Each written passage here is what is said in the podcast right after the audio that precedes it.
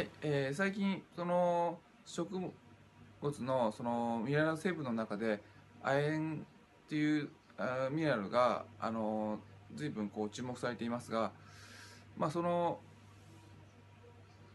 あの現状としてやはり、えー、体の中であの不足した状態になっているんですがその原因を知ることでもしその不足した状態を改善することができできればあのとてもまああの安心ではありませんか？は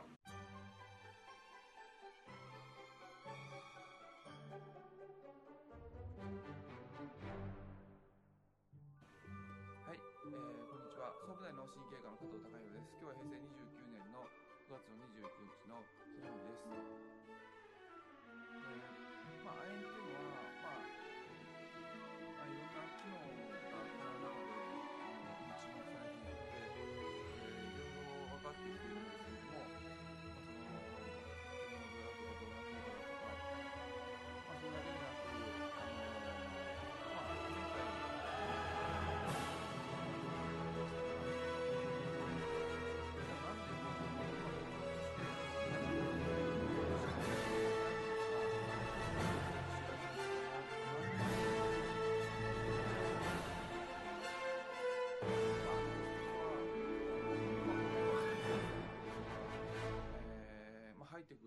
ないのか、まあ、出ていくのが多いのか、まあ、っていうことになってくると思うんですが、えーとまあ、大元となってくるのはあの昔その30年40年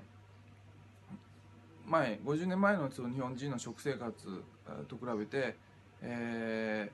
ーうん、ちょっとその入ってくる方があのすくかなりは少なくなっているっていう現状があるんだと思います。でまあそのもともとの日本人のそのあの日本食っていうのはあの亜鉛が大変多かったので、えーそれがあの極端にこう西洋化されてしまったことで亜鉛亜鉛含有量がかなり急激に減ったっていうことが一つあるのともう一つは、うん、食品を加工する過程で亜鉛があの減少してしまうと。えーまあもともとの素材をを食べる分にはいいんですけども加工食品っていうのはやはりその亜鉛が不足しがちなので特にその今私たちはその加工食品を食べる機会が多いと思うんですが加工食品をに頼っているとあの体の中で亜鉛不足になってしまうっていうことがあります。でご自身のその生活食生活を考えていく上で、えーまああまりこう本当に亜鉛が足りてるような食生活をしているのかどうかっていうのをもう一回見直してみるとその亜鉛の恵みに、えーあのーもう一度亜鉛の恵みをいただけるんじゃないかなっていうふうに感じましたので、えー、と今日シェアさせていただきました、えー今日は以上です。